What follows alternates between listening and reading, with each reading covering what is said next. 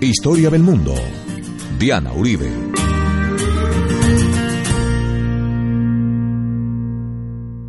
Buenas. Les invitamos a los oyentes de Caracol que quieran ponerse en contacto con los programas, llamar al tres cero dos nueve cinco cinco nueve, tres cero dos nueve cinco cinco nueve, o escribir a la casa de la historia punto com, la casa de la historia punto com, o la página web doble u doble u doble u punto la casa de la historia punto com, doble u doble u doble u punto la casa de la historia punto com, o a las redes sociales o al Twitter de la Casa de la Historia. Hoy vamos a hablar de la segunda parte de la dictadura de los años de Videla y la Junta Militar en la Argentina. Capítulo sombrío y tenebroso.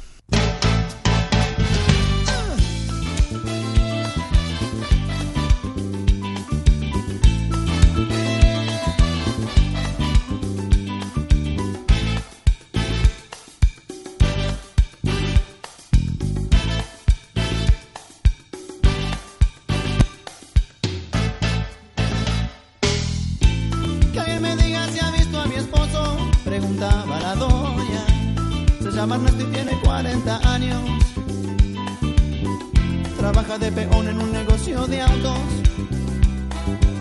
llevaba camisa oscura y pantalón claro. Salió de noche y no ha regresado. Oh, oh. Y yo no sé ya qué pensar, pues esto antes no me había pasado. No me había pasado.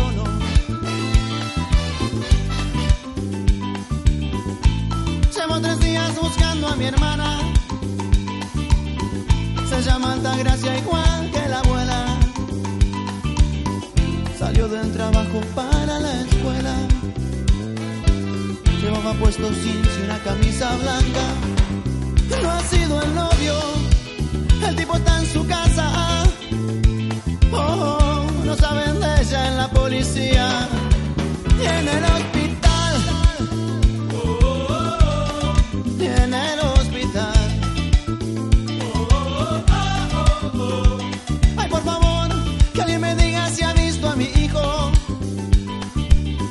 La vez pasada estábamos viendo el proceso que llevó a la dictadura militar. Estamos empezando este programa con la versión que los fabulosos Cadillacs hacen de la canción de los desaparecidos de Rubén Blades. La canción de los desaparecidos de Rubén Blades la pusimos cuando estábamos contando la historia de los chilenos y vimos la dictadura en Chile.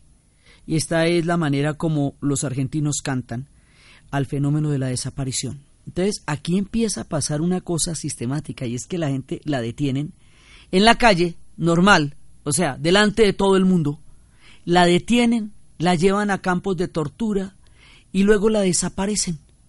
Y esta práctica se va a volver generalizada hasta un punto en que va a generar un, una cifra tan absolutamente escalofriante de crimen de lesa humanidad de treinta mil desaparecidos. Y esto va a estar acompañado de una cosa terriblemente macabra, y es que Macera va a montar, que era el de la Fuerza Armada, el de la Armada, pues una cosa que se llama la Escuela Mecánica de la Armada. Y la Escuela Mecánica de la Armada va a ser el centro oficial de torturas del régimen. O sea, el régimen va a montar la tortura como una... Eh, forma sistemática de eliminar a los opositores de cualquier, de cualquier naturaleza, y los tortura para que den los nombres de otros opositores a las que va, van a desaparecer, van a coger a torturar, eh, los, van a, los van a torturar para que den otros nombres y luego los desaparecen. Y así los van desapareciendo, desapareciendo. Hubo centros de tortura en muchos lugares de la Argentina. Va a haber una película que se llama Garaje Olimpo después, que cuenta la historia de un garaje que fue utilizado para esto. Empiezan a, a generalizar la tortura. Entonces, la figura del detenido desaparecido se vuelve una figura eh, habitual. La gente no, no aparece, así, no aparece, como está en la canción. No llegan nunca a su casa, no vuelven a la universidad, no hay cadáver. Y si no hay cadáver, no hay delito. Entonces empieza la búsqueda de una gran cantidad de gente que no aparece. Lo que van a hacer después con los desaparecidos, la manera como los van a desaparecer, es una cosa de no creer. Van a ponerles cemento en los pies, los van a drogar, los van a montar en aviones y drogados los van a botar vivos al mar en los vuelos de la muerte. Contar esto nomás ya es muy horrible, pero eso fue lo que pasó. Los botaron en el Mar de Plata, frente a, a, a la ciudad de Mar de Plata, ahí en el mar, vivos, drogados. Se llamaban la gente que fue al mar los vuelos de la muerte. Y así era que los desaparecían. O sea, primero los detenían, luego los torturaban y luego los botaban al mar en los vuelos de la muerte. Y esto se va volviendo la cosa más escabrosa que uno se pueda imaginar.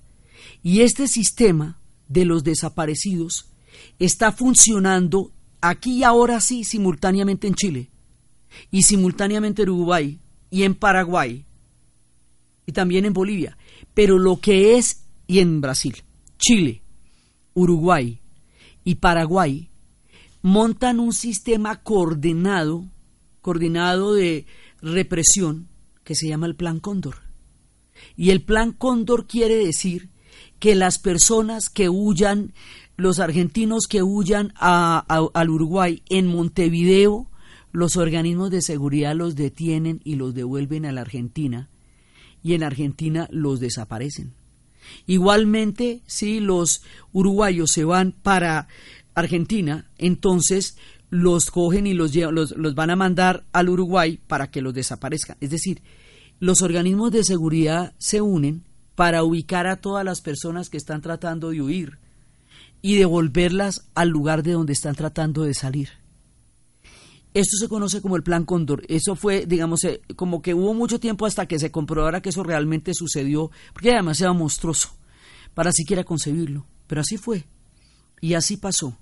Entonces, pues se tiene que ir todo el mundo, ríos y ríos y ríos y ríos y ríos de desaparecidos, cualquier cantidad de gente, pero sobre todo exiliados, exiliados, exiliados, porque es que se hace imposible la vida allá, es que es demasiado peligrosa la vida allá, es demasiado dura, demasiado terrible.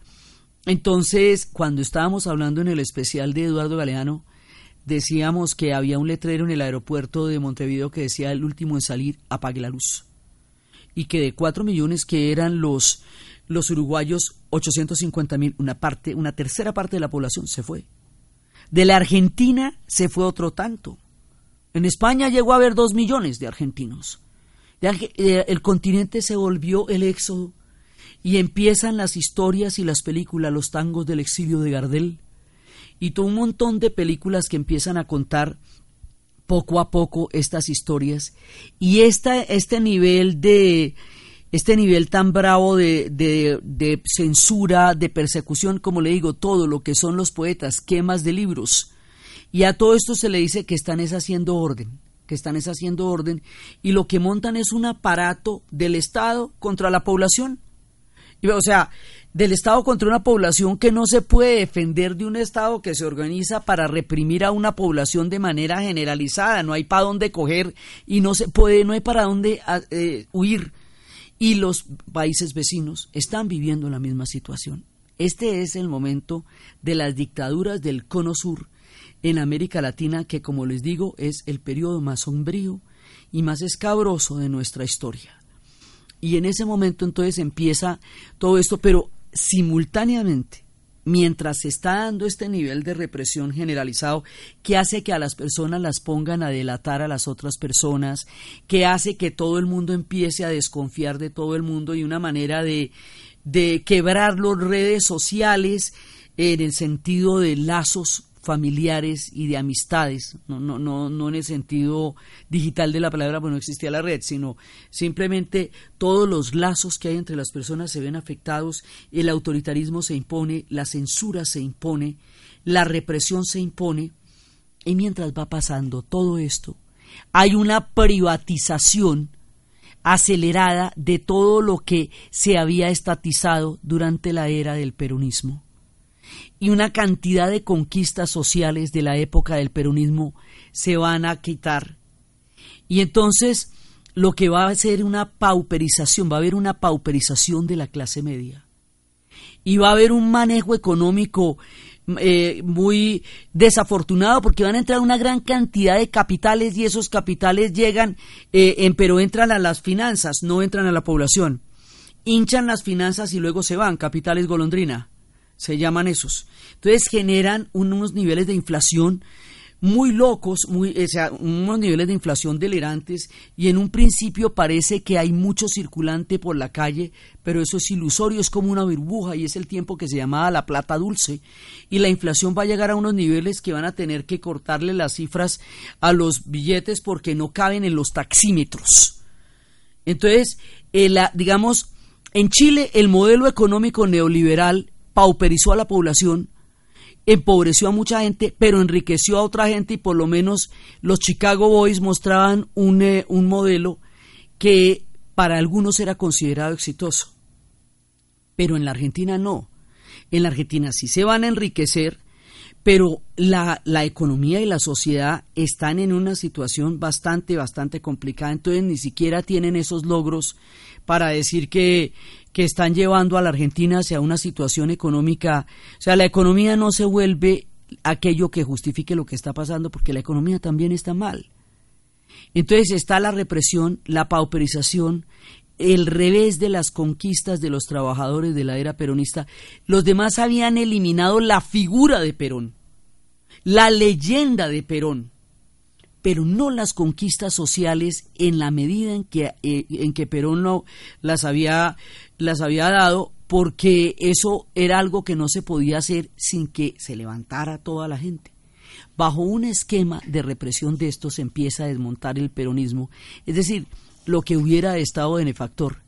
Entonces a la represión se le añade la pauperización y el empobrecimiento de la gente en general.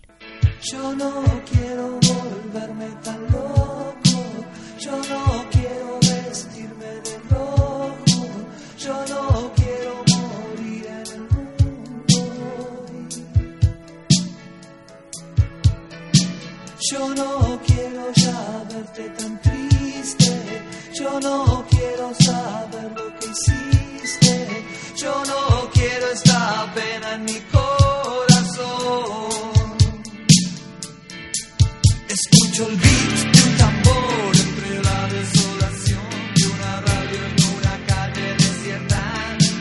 Están las puertas cerradas y las ventanas también. ¿No será que nuestra gente está muerta? Presiento el fin de un amor en la era del color. La televisión está en las vidrieras. Toda esa gente parada que tiene grasa en la piel no se entera ni.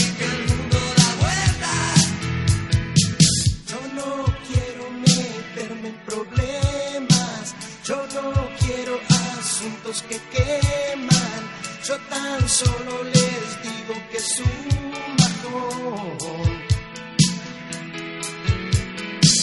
Yo no quiero sembrar la anarquía, yo no quiero vivir como digan, tengo algo que late en mi corazón. Escucho un tango y un rock y presiento que soy yo. Quisiera ver al mundo de fiesta. Veo tantas chicas gastadas y tantos tontos que al fin yo no sé si vivir tanto. Y esto se va volviendo muy difícil, y el rock canta, el rock va cantando. Después lo vamos a ver ya específicamente, pero el rock va cantando, va cantando. Y esto va a llevar a un punto en que va a empezar una resistencia, porque así como están las cosas, no hay quien pueda aguantar la vida, por donde quiera que lo vean. O sea, el exilio tiene que ser a Europa, porque no puede ser a los países vecinos. La economía los ahoga, la represión los asesina, y la censura hace que no se pueda decir nada, porque todo está prohibido. Entonces la situación se, son, se, se hace insostenible. ¿Qué es lo que va a empezar a... a resquebrajar este esquema de represión? Lo que va a empezar a resquebrajar esto es uno de los movimientos más heroicos, más importantes y más eh, tal vez, digamos, de los movimientos más valientes, yo creo que de toda la historia de las mujeres, y es el movimiento de las Madres de Mayo. Resulta que estaban prohibidas las reuniones, es decir, que la gente se reuniera en la calle y se quedara quieta con una pancarta estaba prohibido. Todo estaba prohibido, incluido eso.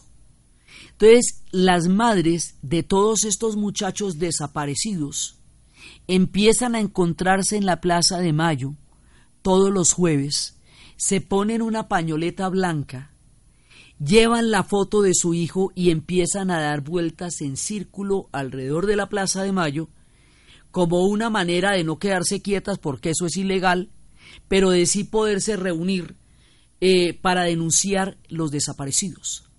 Son las madres las que empiezan a te- a atraer la atención mundial sobre el tema de los desaparecidos.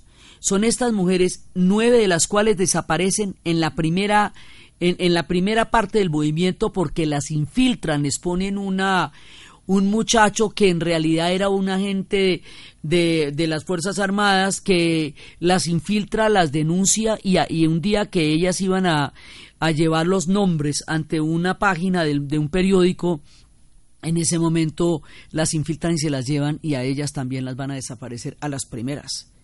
Pero ellas van a seguir, y van a seguir, y van a seguir, y lo van a hacer de una manera tal que el mundo va a tener que mirar lo que está pasando con las Madres de Mayo, las mujeres más valientes de la historia, porque imagínense, en un clima de terror como el que se estaba viviendo, estas mujeres ya no tienen nada que perder. Perdieron a sus hijos, perdieron a sus esposos, perdieron a sus familiares, perdieron a sus hijas. Ya no tienen nada que perder las Madres de Mayo.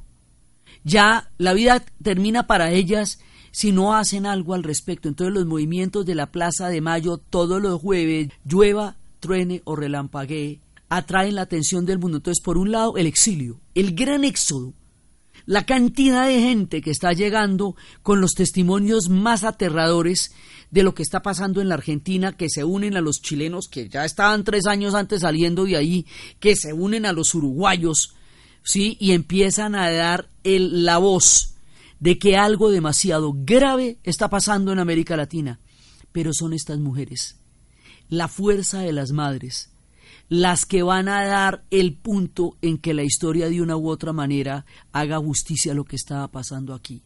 El movimiento de las Madres de Mayo va a, a, a alertar al mundo. O sea, siempre que hay unas injusticias así de grandes, hay una gente muy valiente que tiene que denunciarlas para que el mundo lo crea, como el fotógrafo que tomó las fotos durante la matanza de Soweto en Sudáfrica, mister Maguire, que decía: las fotos que yo tomé valían más que mi vida, porque era la manera como el mundo podía creer lo que nos estaban haciendo. Las Madres de Mayo son aquellas que hacen que el mundo entienda el tamaño de la tragedia de lo que está pasando en la Argentina y en todo el Cono Sur. Y eso va a ser el punto en el que el mundo se centre. Y la dictadura, con todo ese nivel de censura que tenía, no va a poder callar las voces de las Madres de Mayo. Y va a haber una película que se llama La Historia Oficial, que es una película con Norma Aleandro, que cuenta la historia de una mujer de clase media que vivía en condiciones de prosperidad en el momento en que la Argentina se pauperizaba, que era esposa de un hombre que tenía negocios con los militares y que tenía una niña que quería mucho, y un día un profesor le entrega un portafolio de un muchacho del colegio, ella era profesora de historia, que ella había puesto en la rectoría. Le dijo: es muy peligroso que usted ponga los portafolios de los muchachos en la rectoría, porque a la tercera vez lo desaparecen. Entonces ella no entiende de qué le está hablando, y ve las marchas de las desaparecidas, de las madres, y empieza a, a, a tratar de buscar qué es lo que pasa con las madres, y empieza a darse cuenta que su hija, ella no sabe de dónde viene, no sabe dónde llegó. Eso, un día se la trajo el esposo, y, se, y empieza la sospecha punzante de que su hija puede ser la hija de una desaparecida, y empieza la investigación de esta mujer que le desequilibra la vida, porque resulta que muchas de las mujeres que fueron llevadas a torturas estaban embarazadas, y los niños fueron sacados de las cámaras de tortura y adoptados por los militares o por personas allegadas a ellos. Son los hijos de los desaparecidos que están buscando las Madres de Mayo y de los que vamos a continuar hablando después de la pausa. Oficial, llama el móvil. Documentos, por favor. A ver, todos contra la pared. Rapidito, contra la pared. Fernández, apúrese. Dos, uno, tres, va. Era un sábado a la noche. Tenía plata y hacía calor. Me dije, viejo, aprovechá, sos joven. Y me fui al cine a ver una de terror. Salí a la calle, paré un taxi y me fui. Por ahí bajé en Sarmiento y Esmeralda. Compré un paquete de pastillas Renomé. En eso siento que un señor me llama. Al darme vuelta me di cuenta que eran seis. Muy bien peinados, muy bien vestidos y con un Ford verde. Pensé que se trataba de cieguitos. Anteojos negros usaban los seis. Al llegar me dijeron: buenas noches. ¿Dónde trabaja? ¿Dónde vive? ¿Usted quién es? Todo seguido me invitaron a subir al Ford.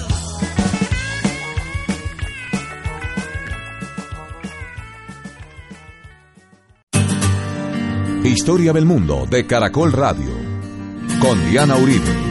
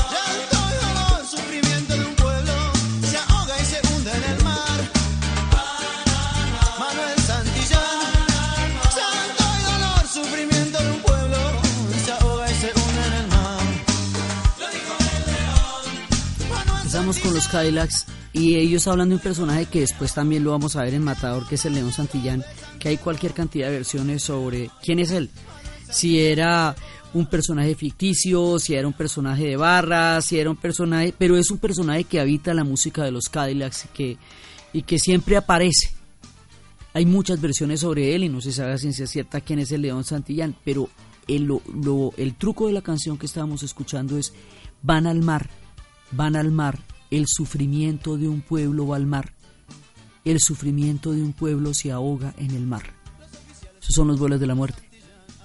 Entonces, ¿qué pasa? El rock encuentra la manera de cantar lo que está pasando, porque los folcloristas no pueden, no están allá, y logra un, una cierta posibilidad críptica de seguir cantando lo que está pasando.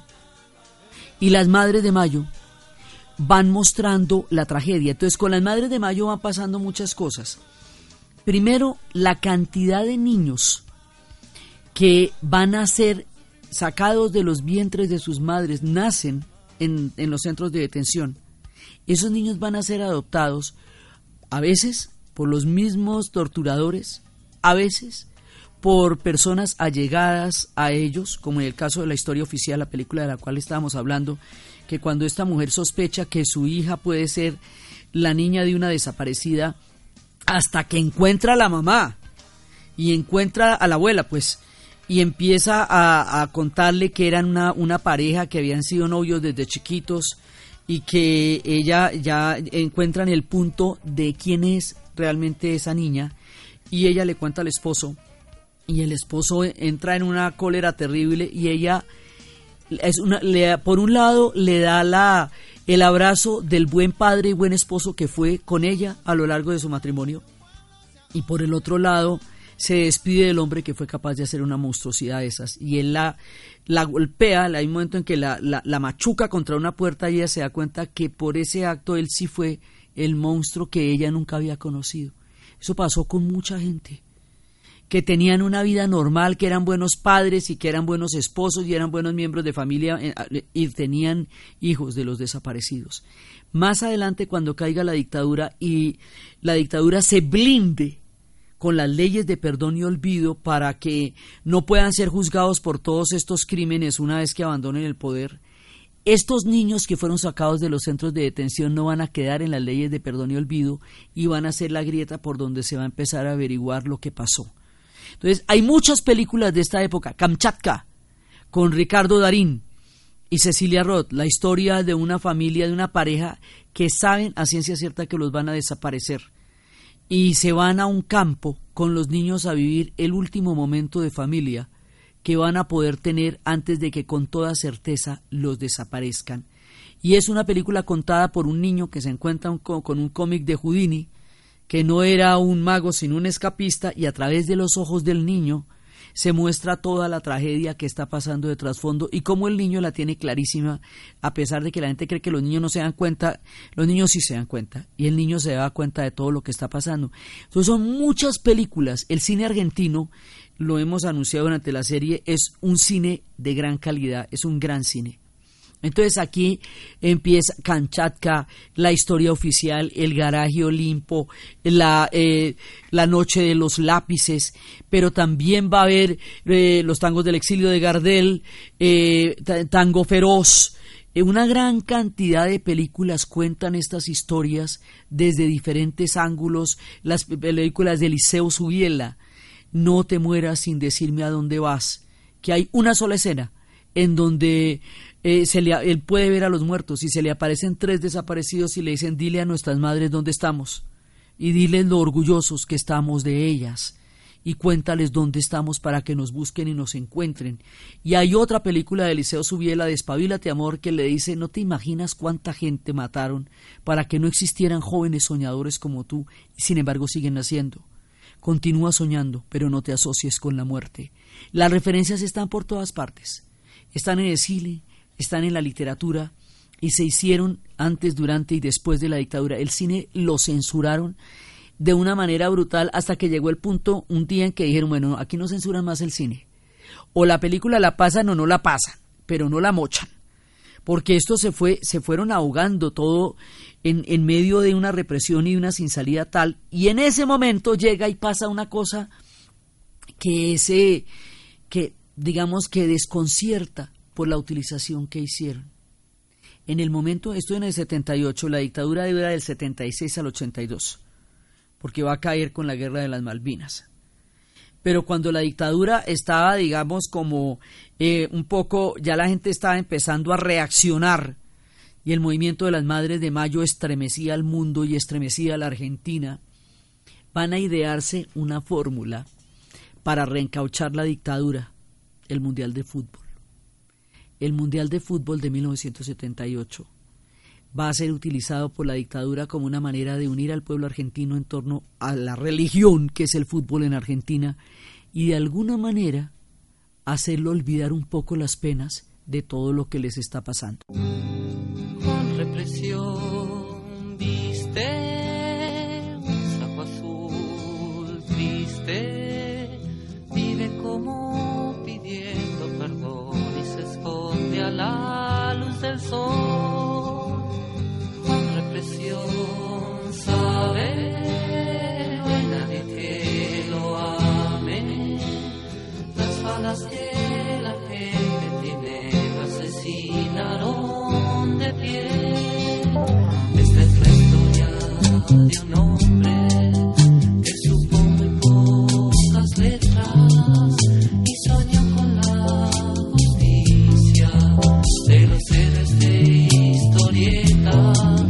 y se disfrazó de bueno con un disfraz de villano, y los malos de la historia son los seres cotidianos. Pobre Juan, el odio te hace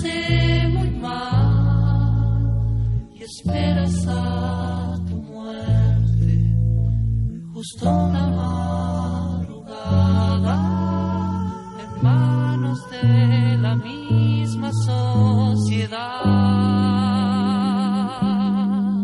Bajo represión sueña poder ser invisible. No puede soportar la verdad y el terror no va a matar. Cual represión grita, cual represión llora. Charly García, Anito Mestre, Sui Generis nos cantan la historia de Juan Represión. La selección de Argentina del setenta y ocho es una de las mejores selecciones que Argentina haya tenido en toda su historia. Era Tarantini, Pasarela, Mario Alberto Kempes, era Osvaldo Ardiles, era la Bruja Verón. O sea, era una cantidad de estrellas absolutamente increíbles, una, una selección ideal, o sea, fantástica. Pero para que llegaran allá hubo un paso duro, no porque ellos no fueran buenísimos, eran, eran buenísimos, pero hay un paso ahí que no, y es que resulta que tenían que meterle seis goles al Perú, y Perú tenía una selección de las mejores selecciones de su historia también, porque tenía a Ciro, a Oblitas, a Cueto, era, o sea, tenía unos jugadores de muchísima talla, tenía una selección a la que no le cabían seis goles por ninguna parte, porque tenía grandes, grandes jugadores. Bueno, ahí se habla de que compraron ese partido. Ese es uno de los capítulos más polémicos en la historia del fútbol. ¿Qué pasó con esa plata? Eh, bueno, ¿quién hizo la intermediación? El asunto fue que el, la gran selección argentina fue utilizada por la dictadura para crear un clima de consenso y reencaucharse en el poder un poco más. Lo cual es terriblemente paradójico, porque si uno tiene en cuenta, por ejemplo, que en, en lo que va a definir la unión de Sudáfrica y la paz en una gran medida va a ser el partido de Mandela con los de rugby de Mandela. O sea, esto se puede usar para unir a un pueblo o para embrutecerlo. Y en el caso de Mandela, él logró evitar una guerra civil y crear una cohesión en la Sudáfrica que recién había firmado la paz y que todavía estaba profundamente dividida alrededor de un ícono nacional que les diera una salida juntos. Y eso fue la historia de Invictus. Y es una historia en la que un hombre sabio ha utilizado una situación deportiva para llevar a un pueblo a la concordia y a la unión y a la paz. O sea, eso, digamos, el, el deporte per se no, no, no tiene la culpa, ¿sí me entiende? Usted lo puede usar a lo bien como Mandela. O puede utilizar el Mundial de Fútbol para hacerle creer al mundo que todo estaba bien. Claro, la gente estaba muy feliz en las calles porque el Mundial, pues imagínese, y realmente tenían una selección brillante, brillante, brillante. O sea, Mario Alberto Kempes era un monstruo ese man. Tenía como cinco goles en la primera parte. Era una cosa increíble.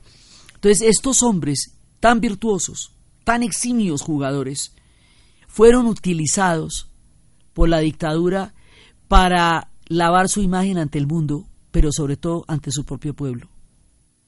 Y esa es la nota tan triste de una gran, gran, gran selección, porque eran, eran realmente impresionantes. Pero hubo de por medio, por ejemplo, el sacrificio de una selección peruana, que era una gran selección, una gran, gran selección también. Entonces esto pues no ayudó, la verdad. Les subió el ánimo un momentico, los hizo sentir un poquito más chéveres, les hizo la vida agradable por unos días, pero luego ya uh, vuelven a la represión, porque es que nada cambió, nada cambió después de esto. O sea, la represión siguió lo mismo, se fueron profundizando y sistematizando las torturas. Tenían un sistema en que todos los oficiales se rotaban con las torturas, de manera que todo el mundo quedara involucrado y no hubiera sectores que no hubieran participado en eso. Entonces, pero la Junta también va a empezar a dividirse, porque también va a haber desacuerdos en la política económica entre unos y otros, y hay un momento en que en que Videla sale y Macera cree que él es el siguiente, pero a la final después viene Viola y finalmente también va a venir Galtieri. O sea, la Junta se renueva porque tampoco es una unidad sólida. Lo es en el momento del golpe, pero a medida que va pasando el tiempo ya ya las cosas se les vuelven muy complicadas y la situación económica no respalda. Realmente no respalda la, el proyecto, digamos, no puede mostrar que se justifique una represión de ese tamaño eh, porque mejore la, la, la, la calidad de vida del pueblo argentino. Todo lo contrario, y la economía se va haciendo cada vez, cada vez más grave. Entonces, aquí ya hay muchas cosas que se van juntando y ellos van a, a tratar de tapar el, el sol con un dedo, tratando de, de evitar por todos lados que se sepa lo que está pasando, pero las Madres de Mayo van a continuar permanentemente denunciando ante el mundo la situación de desaparición de sus hijos. Entonces las madres se van a volver abuelas porque los hijos no van a aparecer. Entonces lo que van a hacer es que los nietos, primero antropométricamente, van a tratar de ver por las medidas, eh, también por la por el parecido familiar, hasta que más adelante se vayan a hacer, ya cuando se decodifique el A D N y vuelva la democracia y todo eso, eh, harán bancos genéticos, porque el problema todavía está. Porque todavía De Carlotto hace poco encontró a su nieto y lleva cuarenta años buscándolo, sí, y así de la señora Bonfín, que también era de las de las grandes eh, movilizadoras. Entonces estas madres van a tener todas las todo el valor y toda la, la, la, la dureza, la persistencia para no dejar que se acallen las voces de ellas en la Plaza de Mayo. Entonces hay un momento en que la situación económica se sale de control.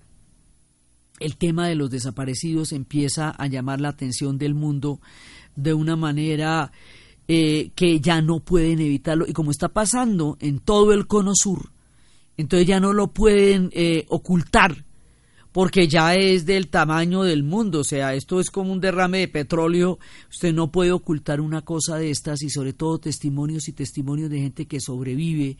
Eh, do, los chicos de La Noche de los Lápices dos sobrevivieron y contaron la historia. Eh, la gente que logra salir viva, hubo gente que salió viva y fue y contó todo lo que estaba pasando.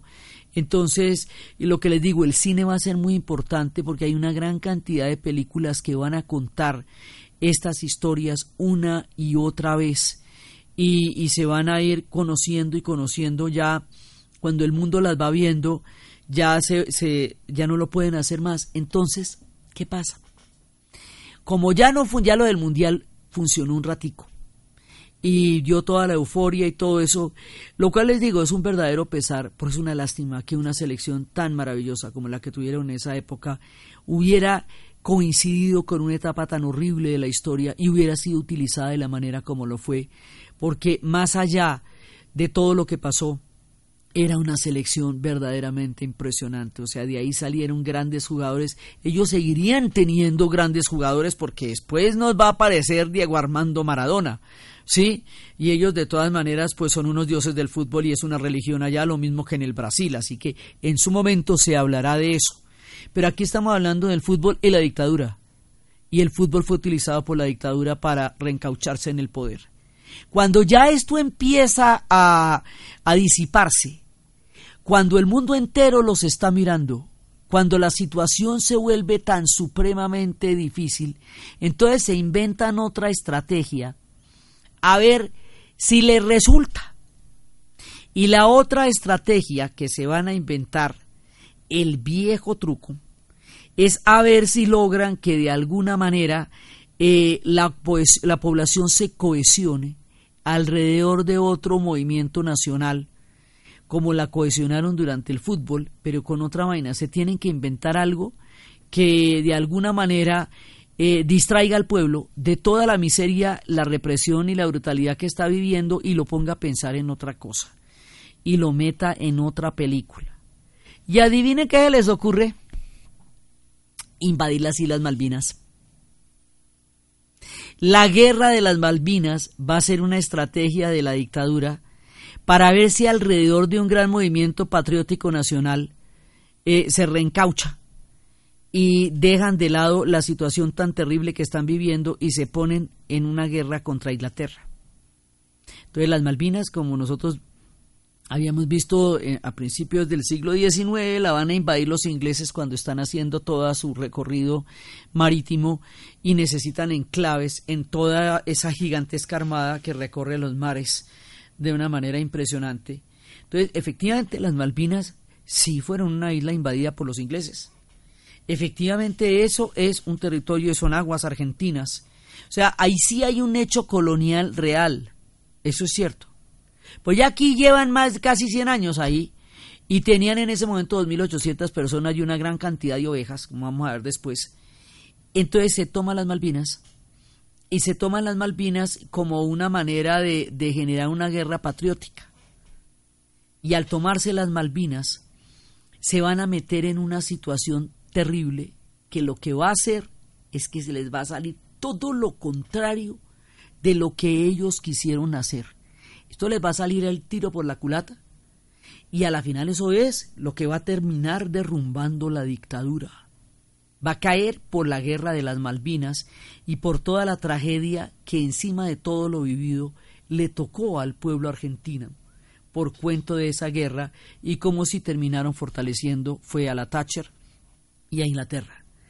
La historia de esta guerra y el rock y la manera como toda esa cantidad de rock que los argentinos tenían se va a conocer en el continente por la guerra de las Malvinas, el fraude que eso fue para el pueblo argentino, el engaño y la cantidad de gente que murió por nada en una guerra que no les dejaba nada sino un estratagema de la dictadura que al final será lo que la va a tumbar.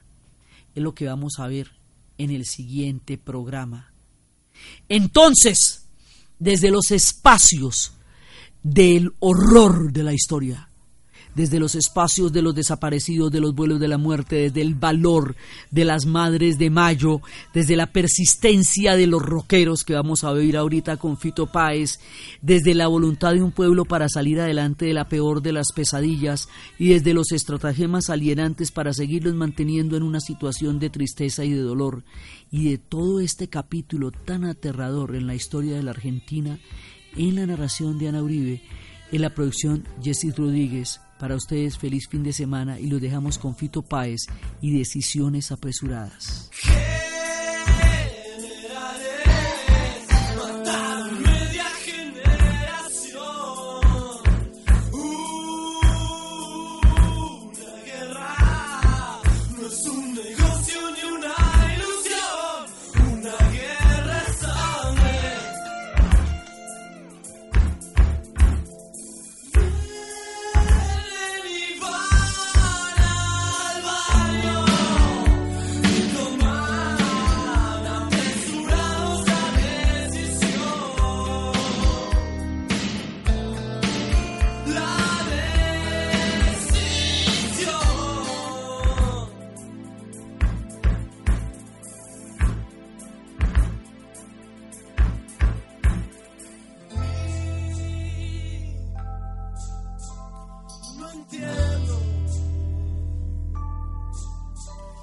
Yo aquí